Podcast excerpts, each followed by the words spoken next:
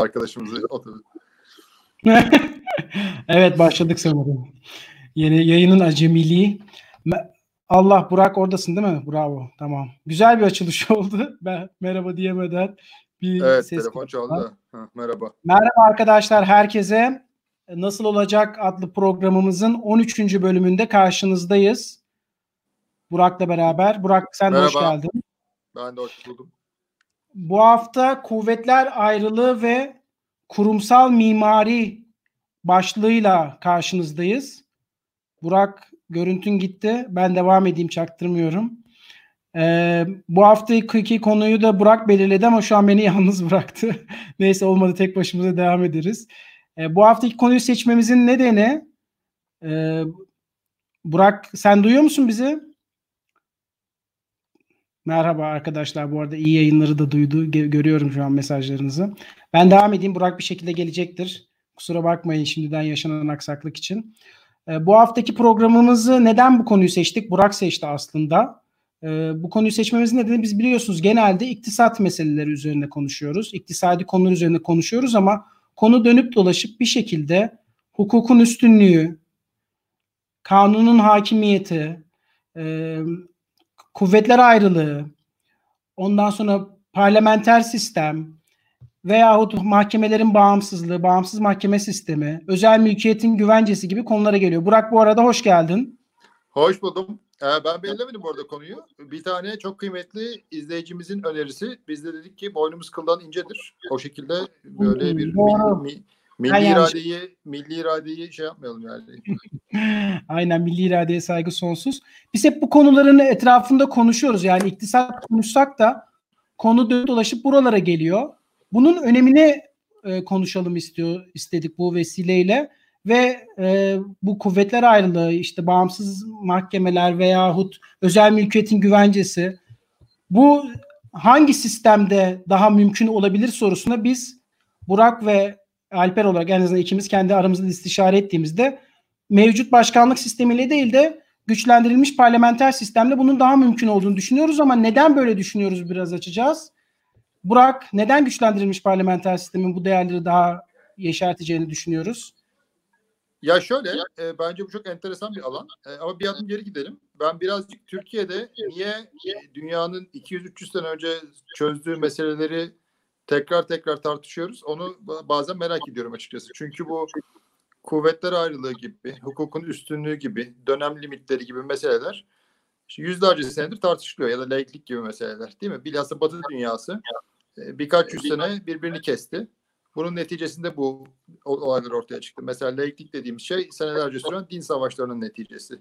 Veyahut da hukukun üstünlüğü dediğimiz şey işte İngiliz devrimi, sonra Amerikan bağımsızlığı, ondan sonra Fransız ihtilali, ondan sonra seneler süren daha ufak ülke çapındaki tartışmaların neticesi. Bu örnekleri uzatmak mümkün ve bunların neticesinde oluşmuş bir e, mutabakatın sonucu. Kimsenin böyle bir otururken e, belli bir kaprisle ya şu kuvvetleri bir ayrı verelim. Ben böyle seviyorum. Yani perde rengi seçmek gibi bir şey değil. Bu arada senin arkandaki perde Evet anne evindeyim. Arka forumdaki perdeler de onu yansıtıyor. Teşekkürler Burak. Bu, bu, çok güzel. Bu, bu, bu, bu, bu, bu noktayı söylemem gerekiyordu ama ancak bu şekilde bağlayabildim. Başından beri nasıl olayı perdeye getireceğim düşünüyorum. Ol, teşekkür ederim. Neyse yani e, bu, bu konular böyle bir kaprisin neticesi değil de belli ihtiyaçların neticesi değil mi? Hukukun üstünlüğü, e, kuvvetler arasında birazcık böyle bir şey. Yani sisteme gelmeden önce e, muhtelif kuvvetlerin ki bunlar üç tane bariz kuvvet var değil mi? E, yasama, yürütme, yargı.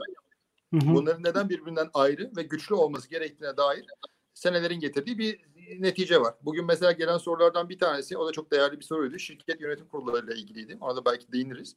Bu şirket hı hı. için de böyle. Ee, ülke içinde böyle. Yani birisinin idare etmesi lazım.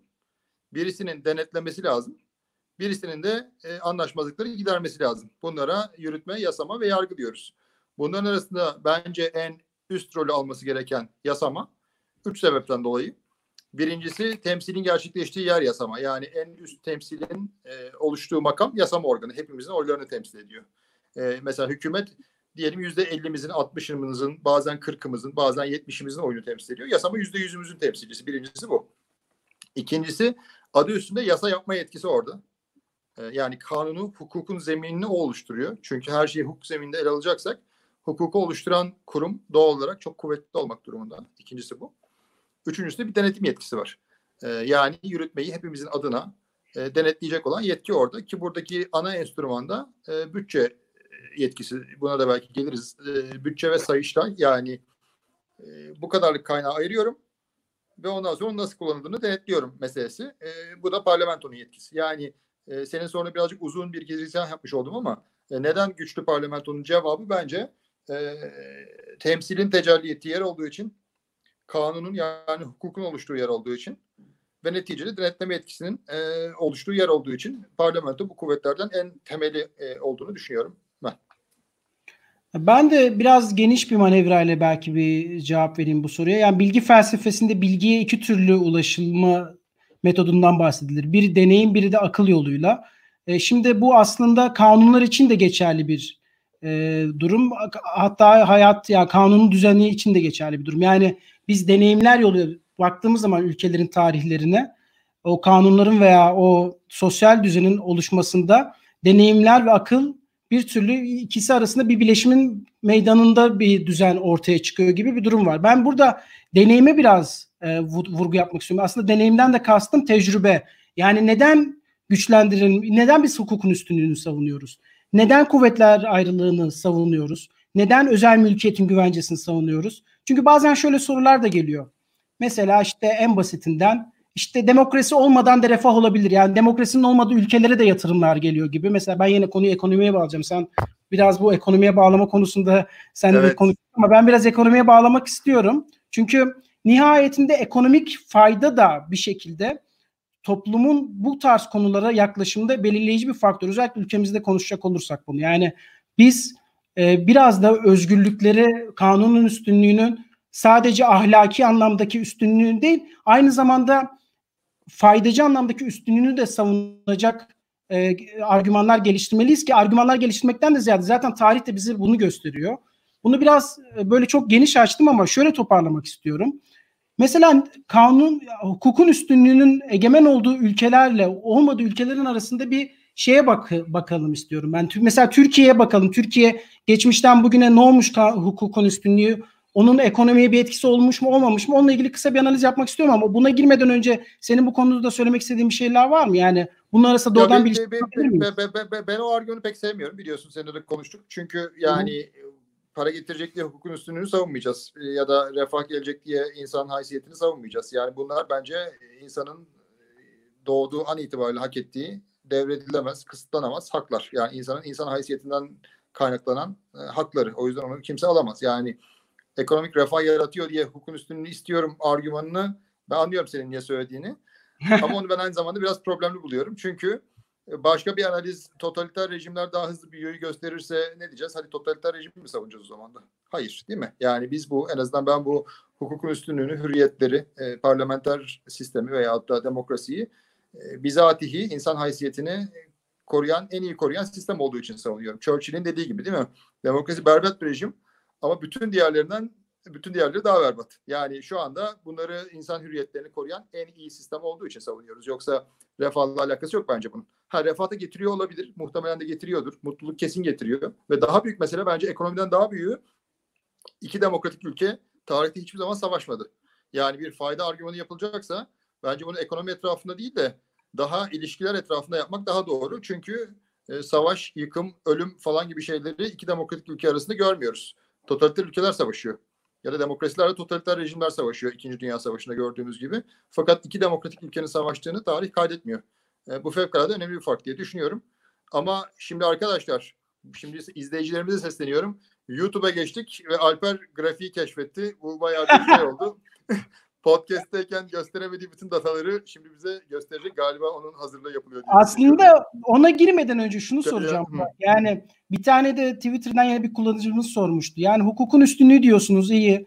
İşte e, kuvvetler ayrılığı, parlamenter demokrasi ama bu tabandan böyle bir talep gelmezse bunu kurmak böyle tepeden böyle zorla veya bir sadece bir bunun ahlaken daha doğru olduğunu, bunun daha insan onuruna yakışır bir durum olduğunu savunarak sence sosyolojik bir değişime uğramadan bu tarz değerleri savunmak aynı zamanda dönüştürücü, ikna edici bir argüman da ortaya koyuyor mu? Çünkü ahlaki açıdan tam tersini savunacak insanlar da olabilir. Mesela özgürlük yerine ne bileyim geleneği savunan bir insan da olabilir. Biz burada ahlaki değerleri birbiriyle yarıştıracak olursak nasıl üstün kılacağız? Biraz felsefi bir tartışmaya girdik. Bilmiyorum evet ama. onu anladım da ama Türkiye bence o konudaki tercihini net bir şekilde yaptı. Yani orada temel bir temele bir Türkiye'de bir şey olduğunu düşünmüyorum. İtiraz olduğunu düşünmüyorum. Yani bunu bir e, bu işlere hiç bulaşmamış, demokrasiye hiç adım atmamış bir Afrika ülkesi için ya da Asya ülkesi için ya da Latin Amerika'da kaldım bilmiyorum. Ya da o tip ülkeler için belki konuşabiliriz ama Türkiye kesinlikle o ligde değil. Ben onu reddediyorum. Çünkü bizim e, ta tazimattan beri başlayan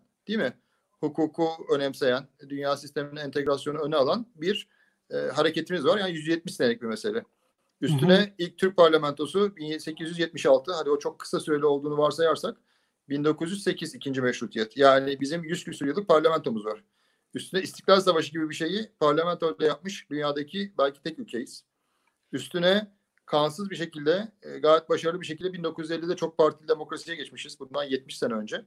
E, kadınlara oy hakkı gibi meseleleri 1934'te çözmüşüz Fransa'dan İsviçre'den önce. Yani birazcık kendimizi hafife almaya gerek yok. Yani bizde zaten burada temel bir karar var. Bence toplumsal mutabakat da var. Daha ziyade biz bunu nasıl hayatımıza aktaracağız, nasıl daha iyi temellendireceğiz konuşuyoruz. Yoksa bir oturup ya demokrasiye geçelim mi geçmeyelim mi ya da böyle bir değerler tartışmasında olduğumuzu ben düşünmüyorum ve en azından bir, bir buçuk asırlık bir e, müktesebatımız, bir geçmişimiz var bu konuyla alakalı. Ha çok daha iyi olması gerekir mi? Elbette gerekir. Onun nasılını, nasıl olacakını da birazdan konuşuruz belki.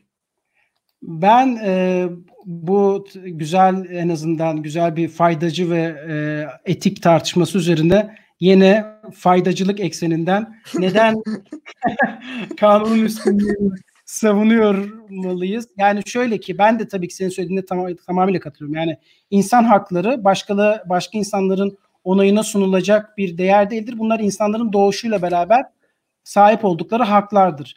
Ama insan haklarını bazen şöyle de bir durum olabiliyor. Yani gelişmekte olan ülkelerde gördük. Türkiye örneğinde de gördük.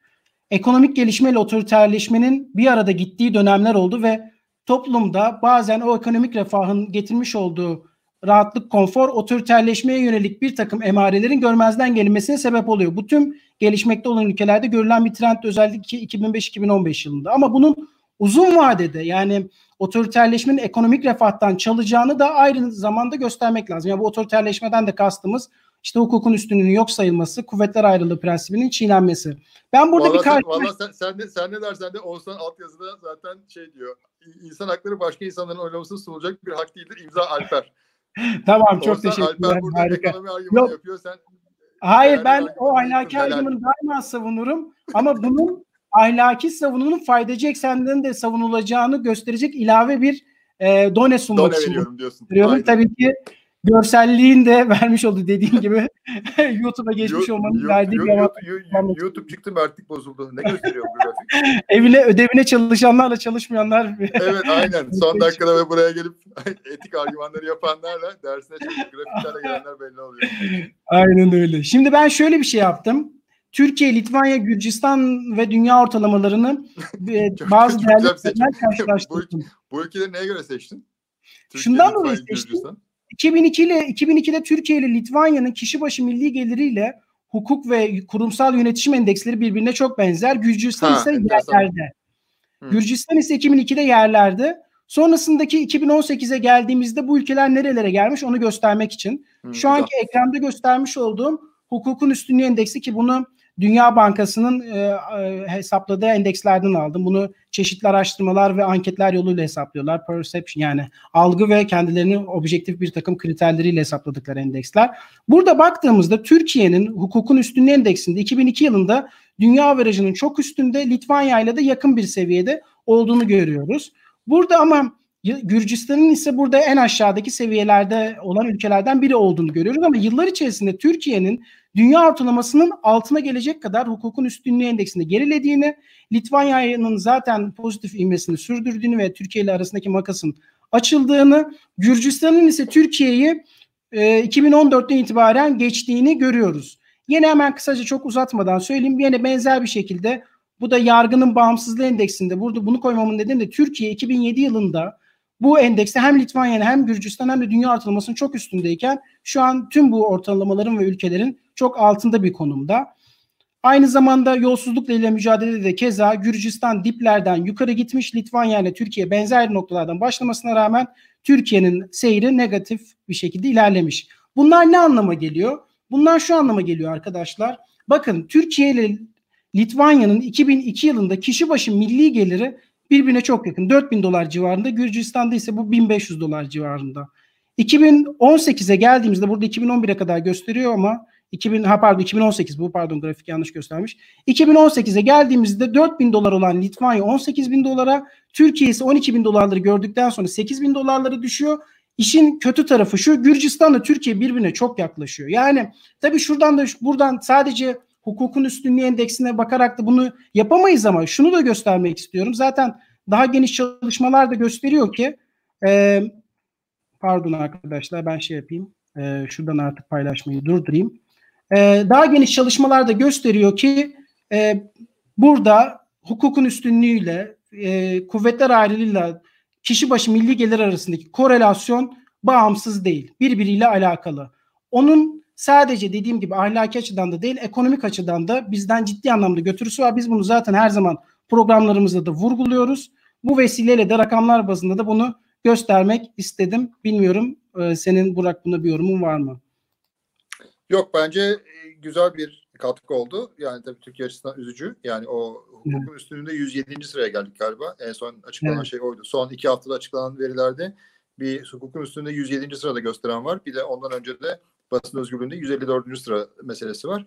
Bu da birazcık aslında bizi mekaniğe doğru ittiriyor. Demin aşağıdan geçen Burak Bilgin'in yorumu var. E, parlamenter sistemde çoğunlukçuluğun çoğulculuğa geçişin e, de temsili adalete dikkat edilmesi lazım diyor ve siyasi partiler kanuna bağlıyor. Bugün başka bir arkadaşımızın yönelttiği soruya da birazcık bağlanıyor bu. İstersen yavaş Tabii. yavaş mekanizmaya gidelim. Yani Tabii, madem bu iş böyle, madem kuvvetler ayrılığı istiyoruz, madem işte e, kuvvetli parlamenter istiyoruz, bu nasıl olacak? Değil mi? Yani bu şey ol bir, bir sabah uyanacağız ve birisi böyle bir sihirli e, çubukla dokunarak bunu yapmayacak. Şimdi bunun mekanizmaları hakikaten birkaç tane. Yani kısa vade var, orta vade var. Ha bir de uzun vade var. Uzun vade kültürü değişimi. Onu geçiyorum. O, onu, o sistemde yaşadıkça insanlar onu isteyecekler. Siz bugün bir e, Batı Avrupa vatandaşına ya biz demokrasiden çıkalım de, derseniz e, herhalde büyük bir çoğunluğu ne alakası var kardeşim diyecek. Gerçi orada da e, sıkıntılı eğilimler var ama onu geçiyorum şimdilik. E, kısa vadede bu tabii bir e, anayasa seçim sistemi siyasi partiler kanunu meselesi özünde değil mi? Çünkü e, işte iyi insanlar gelsin bu işi yapsın tamam güzel ama e, o iyi insanlar 5 sene sonra 10 sene sonra gittikten sonra ne olacak? Yani bunu bizim mekanizmaları kurmamız lazım ki problem tekerrür etmesin. Mekanizmaları kurarken de güçlü parlamento için güçlü vekiller lazım. Değil mi? Bir. E, ikincisi halkın haber alma hakları lazım. İki. Yani en basitinden bu iki şartı yerine getirmemiz lazım. Güçlü parlamentonun yolu da vekillerin güçlü gelmesi. O da e, Burak Bilgin'in de dediği gibi zaman zaman kendi aramızda da konuştuğumuz gibi e, siyasi partiler kanununun ve seçim kanununun tadil edilmesi lazım ki e, vekiller e, daha kendi tabanlarını e, temsil eder bir şekilde gelebilsinler ve e, icap ederse e, tabanlarının isteğini e, parlamentoda takır takır savunabilsinler belli bir bilgiyle. E, bence o önemli bir olay. Yani demek ki siyasi partiler kanununun ve seçim kanununun tadili bunun ilk adımı. E, anayasanın değişmesi tabii ki önemli. E, bu tip bilhassa fikir özgürlüğünün geniş tutulması açısından. E, o da işin daha üst hukuk kısmı.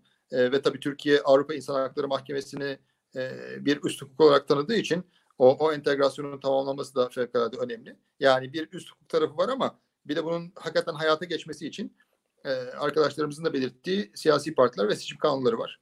E, bir de e, ben Sayıştay konusunu çok önemsiyorum. Çünkü Sayıştay e, meclisin denetleme fonksiyonu. Geçen gün e, meclisteki soru önergelerin yarısının cevaplanmadığı görüldü. Yani siz bir meclisin 20 bin sorusunun 10 binini yürütme organı cevaplamıyorsa e, zaten pek ciddiye almıyordur o meclisi değil mi?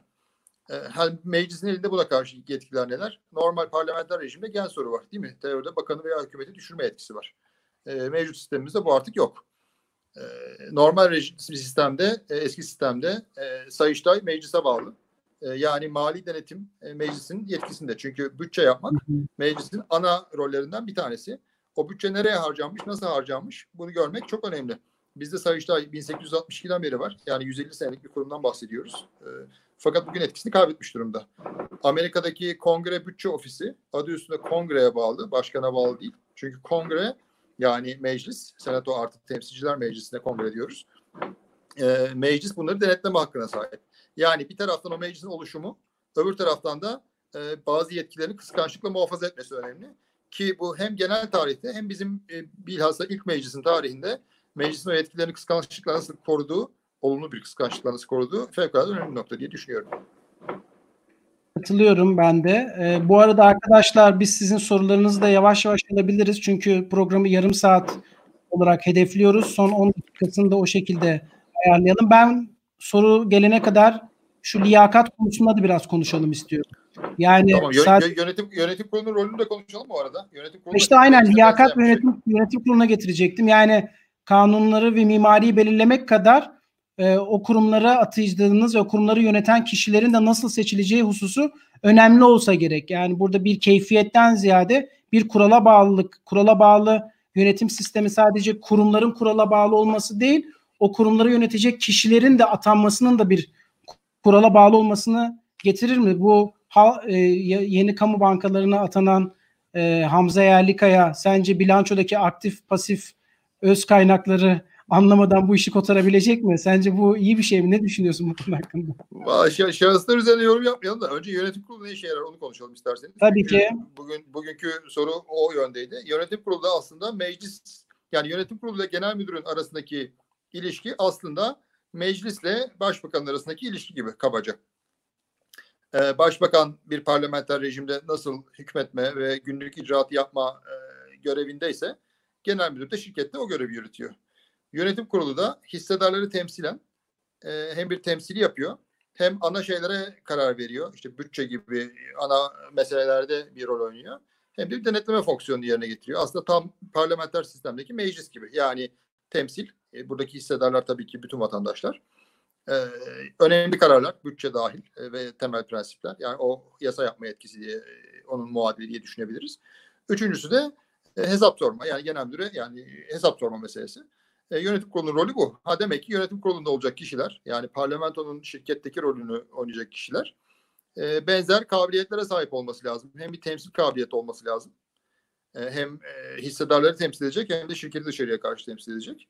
Hem e, ana kararları verebilecek bir müktesebatı sahip olması lazım. Bilgiye sahip olması lazım.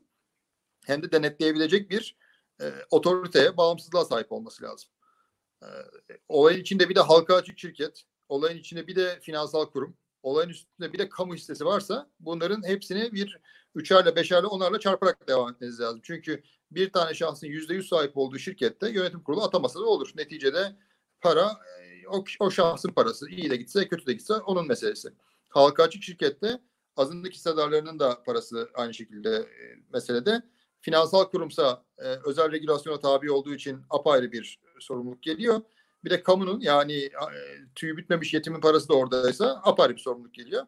O yüzden şahıslara yorum yapmayayım ama e, gerekli e, özelliklerin ne olduğu aşikar bence. Bir de şu var. Şimdi bir banka özelinde konuşalım. Kamu veya özel. Sizin onun yönetişimini ya da yönetim yapısını bozuyor olmanızın indirekt faktörleri var. Yine faydacı açıdan geleceğim. Şöyle ki iyi yönetilmeyen bir banka aynen iyi yönetilmeyen bir devlet gibi risk birimi artacaktır. Risk biriminin artması ne demek? O şirket, o bankanın veya o şirketin finansal kaynaklara ulaşırken daha yüksek maliyete katlanması demek. Daha yüksek maliyete katlanması ne demek? kamu bankası özelinde konuşuyor olacaksak kamu bankasının zarar ediyor olması demek. O zararının da vergi ödeyiciler tarafından o zararının finanse edilmesi demek. Yani bunlar belki küçük küçük şeyler ama bir anda siz o algıyı bir anda bozarsanız o algının etkilerini de aslında bizzat vatandaş hissedecek. Yani oraya sıradan bir aman atanmış 12.500 lira maaş alacak meselesinden çok daha öte bir mesele. Bu ki bunun tüm kurumlara sirayet ettiğindeki etkisinin çarpan etkisini düşündüğümüzde bunun direkt cebimize etkisi var. Bunu mutlaka bundan da bahsetmek gerekir. Burak gene cebe girdim ama. yok yok bu doğru. Yani bu, bu şirket meselesinde tamamen mesele o. Diğer konularda da öyle. Yani e, bence zaten bir adım daha ileri gideyim. E, biz Türkiye'de ne sorusunu çok fazla soruyoruz esas bence nasıl sorusunu sormamız lazım. Bizim podcast'ın adı zaten nasıl olacak? Hı hı. Yani şirket ne yapsın falan siyasi ya demokrasi e, bizi kim yönetsin rejimi değil de bizi nasıl yönetsin rejimi. E, biz önce oyunun kurallarına mutabık olalım. Yani biz işte oy vereceğiz. İşte iki senede bir mi meclisi değiştireceksiniz? Dört senede bir mi? Ya da e, icrayı direkt mi seçeceksiniz? Endirekt mi seçeceksiniz? Mahkemeleri kim atayacak? E, işte basın hürriyetine nasıl güvence altına alacaksınız? Yani bunun nasılını düzgün, düzgün kurmak lazım ki ondan sonra bazen iyi gidebilir, bazen kötü gidebilir ama su yolunu bulacaktır. Ya yani bu nasıl da mutabık olmak çok önemli. Çünkü Türkiye'de senin de yakından bildiğin gibi millet işte katma değeri arttıralım bilmem ne yapalım. Ya kardeşim tamam güzel de ona hayır diyen yok zaten. E, esas soru nasıl? Nasıl yapacaksın bunu? Tamam. Bu mesele de öyle. Yani bu demokratik normları veyahut da kuvvetler ayrılığını veyahut da liyakati nasıl tesis edeceğiz? Onun yolu da e, iyi bir yönetişim sistemi kurmak. Yoksa hadi uyuyalım uyanalım bu olsun öyle bir şey mümkün değil. Mümkün olsa da sürdürülebilir değil zaten. Sorulara geçiyorum yavaştan. Hatta Haydi. bir tanesi güzel bir soru geldi. Onu da ben de cevabını vermek isterim. Senin de katkın varsa tamam. memnun olurum. Mahmut Duman'dan gelmiş soru. Sorun devletin banka sahibi olması mı yoksa o bankaya atanan yönetim kurulu üyeleri mi? Sen, Şimdi... sen kendin mi sorduruyorsun bu soruyu? Arkadaşlar bu soruyu Alper kendi kendine mi soruyor yoksa var mı? Ben çünkü soruları göremiyorum. Acaba Alper kendi istediği soruları mı şey yapıyor diye. İşte bu tam Alper'in kendine sorup Bayağı bir o, orta şeyden. Mahmut anlaştığımız gibi sağ olsun. Hac, hac, hac, hac, hacinin ortaları gibi soru sormuş yani. Sana kafayı atıp ya şimdi şöyle. burada.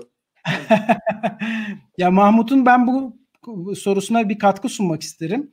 Biz ne kadar şeffaf, ne kadar adil, ne kadar herkesin üzerinde mutabık kalacağı kurallar koyacak olursak olalım ilke meselesi olarak şuna da odaklanmamız lazım. Kamunun egemenlik alanının optimize edilmesi, verimli hale getirilmesi. Siz kamuyu, bürokrasiyi, etki alanını ciddi anlamda genişletirseniz bu tarz yolsuzlukların, çarpıklıkların veya işte e, kayırmacılıkların önüne geçmeniz daha da zorlaşır.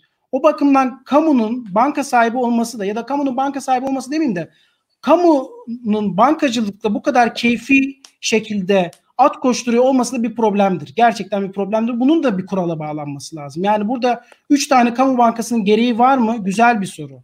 Belki de kamu bankalarının büyüme oranını sektör içerisinde rekabeti engellememeleri için bir kurala bağlamak gerekiyor. Yani kamu bankalarının aktif kredileri bir noktadan sonra büyümemeli. Belki bir iki tanesi özelleştirmeli bir tanesi kalmalı. Yani bunların hepsi konuşulması, tartışılması. Çünkü kamu bankalarının zararını hep söylediğim gibi biz finanse ediyoruz. 2001 krizini yaratan şey kamu bankalarının ciddi anlamda zararlar getiriyor olmasıydı. Bankacılık çok önemli bir mesele. Üzerinde hassasiyetle durulması ve bizim Türkiye'nin 2002 krizinden sonra sağlam makroekonomik temellerin en önemli noktası bankacılık sisteminde köklü reformların yapılması ve bankacılık sisteminin sağlam olmasıydı. Bu sağlam temelin korunması lazım. Bu sağlam temeli bozacak her türlü hareketi de önüne geçmek lazım diye düşünüyorum. Bu soru vesilesiyle bilmiyorum Burak senin bununla bir cevabın var mı? Çok uzatmayacağım yani şey başka sorulara geçelim.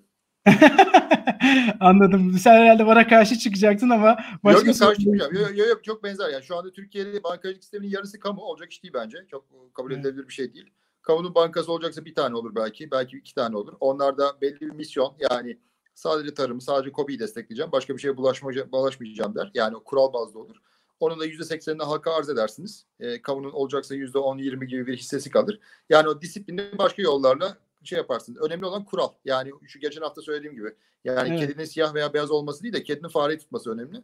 Kediyi fareyi tutturmanın çeşitli yolları var ama temelde katılıyorum. O yüzden bir şey söylemeyeceğim dedim. Ee, şöyle bir soru geldi. Ee, bu soru da güzel bir soru. Yine kamudaki yönetimle alakalı. Kamu bankalarının yönetim kurulu Rütük gibi tüm partilerin oy oranı bazında temsil edilebilir mi? Mutlu Yüce'nin sorusu. Burak sen nasıl şimdi, cevap verirsin? Şimdi Rütük Başkanı zaten bir kamu bankasının yönetim kurulu biliyorsunuz. O yüzden bayağı manidar bir soru. Rütük iyi işliyor mu onu sizin takdirlerinize bırakıyorum. E, fakat bankacılığın bu şekilde direkt siyasallaşması olayına ben karşıyım. Çünkü e, bankacılık hakikaten uzmanlık gerektiren bir şey. Temsilden ziyade ehliyetin önemli olduğu bir şey. O yüzden bunun giderek azaltılması, o rolün de büyük ölçüde halka açık şeye devredilmesi e, illa olacaksa o bankaların sandıkları seçebilir mesela. E, üye sandıkları veya onları da o, oradaki hisseleri yüzde beş, yüzde on blok alarak e, belli yerleri devredersiniz. Onlar seçebilir. Bağımsız hissedarlar seçebilir. E, fakat e, partilerin oy oranıyla temsil edilmesini ben istemem açıkçası. Ee, yarım saatimizin sonuna geldik. Bence burada bırakalım podcast dinleyicilerimizle. Başka, başka, başka, başka soru yok mu? Başka soru e, genelde yorumlar var. Güzel yorumlar var. Onları ee, o zaman. Yani şey, o zaman birkaç yorum Mehmet, Mehmet Ali Yoruma Özgün yapabiliriz belki. Bir, bir üç dakika daha uzatabiliriz bence şey, ya da beş dakika. Tabii tabii tabii Burak. E, o zaman Mehmet Ali Özgündüz'den e, o biraz güzel yorumlar yazmış. Onu okuyacağım ama sen tabii okutacağımı şey yapmadığın için ben şu an biraz hangisini okusam diye baktım. Hı. E, ama okuyamadım. Şöyle yapalım. E, bir soru sormuş Mehmet Ali Özgündüz. Vallahi soruyu okumadan direkt paslayacağım artık. Şey yapacağız. Kamu bankalarında kooperatif bankacılığı modeli hem desteklenmesi gereken sektörlerde ticarileşmeden destek görevini yerine getirip e, bu, bu kamu bankalarının keyfi bir şekilde kullanılmasının önüne geçilmesine faydalı olabilir mi gibi e, çok spesifik bir soru. E, kooperatif bankacılığı modeli diye bir model sen duydun mu? Ben çok duymadığım için. Bu, bu Alman bankaları gibi herhalde bu Almanya'daki Landesbanklar gibi bir şey düşünüyor. Yani Hı hı. daha yerel bankalar veya da şey. Ya onların gene yönetimini yapmak çok zor. Yani bunu siz çoklu hissedarlara devrettiğiniz anda kim oranın yönetimini atayacak? Ee, o yönetimin keyfileşmemesini kim sağlayacak? Yani bir şeyi kamudan çıkarıp bir yere devretmek ille oranın e, rahatlamasını maalesef sağlamıyor. Bir de bu ticarileşmeden destek görevi de biraz e, şey bir laf, e, değişik bir, bir laf, dikkatli olması gereken bir laf. Çünkü o desteği verecek ama ticarileşmezse banka kendi hayatını nasıl idame ettirebilir? Ettiremez. Ee, bir şeyin maliyeti varsa o maliyeti birisi ödüyor. Yani onu vergi ödeyen mi ödeyecek? Bankanın sahibi mi ödeyecek? Kim ödeyecek? Yani ticarileşmemek demek e, kulağa hoş geliyor. Fakat e, o zaman o maliyeti ya da o getiriyi almadan kim oraya parasını koyacak? O enteresan bir soru.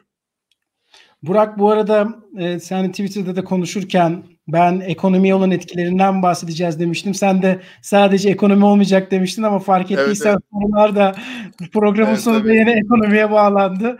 Toplum bir Evet, şekilde burada- ekonomiye To- to- bağlamamızı to- to- istiyor. toplum onu istiyor. Biz burada İngiliz devrimi, Fransız devrimi konuşmaya çalışırken olay şeye bağlandı ama demek ki Grafikleri de göstermenin bir manipülatif etkisi olabilir. Şu şey lafını söyleyeyim içimde kalmasın. Yani Hı. şu kralı bu adamların 300-400 sene önce söyledikleri yani kral hiçbir e, şahsın üzerin altında değildir diye bir laf var. Ona iki tane ekleme yapıyorlar. Evet ama Tanrı'nın ve hukukun altındadır diye. O ibare e, bütün bu tartışmanın başlangıcı aslında. Yani o dönemde bile kralı hukukun altına aldığınız anda bütün bu tartışma başlıyor zaten.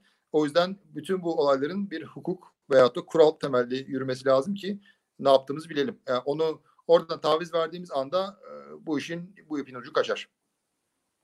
Ben son bir soruya cevap verip ondan sonra programı kapatmayı düşünüyorum Burak. Tamam. Ee, İş Bankası'nın hazineye devri hakkında ne düşünüyorsunuz diye sorulmuş. Ona kısa bir cevap vereyim. Ee, sen de cevap vermek istersen memnun olurum. İş Bankası'nın Muhtemelen cevap vereceğiz de. Hı. tamam. E, bu bir kere öncelikle hak temelli, hukuk temelli, Burak'ın istediği gibi gidelim. Miras hukukunda Türkiye'nin risk primi diye başlamama da çok sevindim. Teşekkür ederim. Aynen. Özel mülkiyet ve miras hukukuna aykırı bir durumdur. Bu kesinlikle bir kere bundan dolayı en başta karşı çıkılması gereken bir durum. Bunun yapılıyor olmasının yaratacağı zincirleme reaksiyona da bakmak lazım. Yani bugün İş Bankası'nın ha- hazineye devri yarın başka bir itilaf konusundan doğacak özel şirketlerin hisselerinin hazine devrinin yolu açar mı açmaz mı? Belki açmaz ama bu endişe bile ciddi anlamda yatırımcıyı veya ekonomik algıyı zora sokar, risk primimizi arttırır. Risk priminin artması, faizin artması, faizin artması hazinenin sosyal yardımlar yapmaktansa faiz ödemeleri yapmak yoluyla halkın daha fazla e, vergilerden faydalanamamak anlamına geliyor. Yani burada ekonominin risk primini arttıracak her türlü unsura da faydacı açıdan da karşı çıkmak gerekiyor. Hak temelli açıdan da karşı çıkmak gerekiyor. E, bu bilmiyorum Burak senin bir yorumun var mı? Ben, ben, ben bunlara katılıyorum. De ben de tecrübe açısından karşı çıkayım. E, bu iki kere yapılmış, iki kere de e, dönmüş bir şey. 1953'te yapılmış bir şey. Sonra e, geri, geri ia- iade ediliyor. Sonra 1980 ihtilalinden sonra yapılmış bir şey. Cumhuriyet Halk Partisi kapatıldığında. 92'de CHP açılınca gene Danıştay kararıyla veriliyor. Yani daha önce iki kere test edilip Türk hukuku tarafından iade edilmiş bir şey üçüncü ilk defa denemenin e, mantığı da yok e, diye düşünüyorum. Çok teşekkür ediyorum Burak. Arkadaşlara da çok teşekkürler. Güzel bir soru cevaplı bir yayın oldu. Ee, gelecek hafta inşallah görüşeceğiz. Şimdilik hoşçakalın. İyi akşamlar.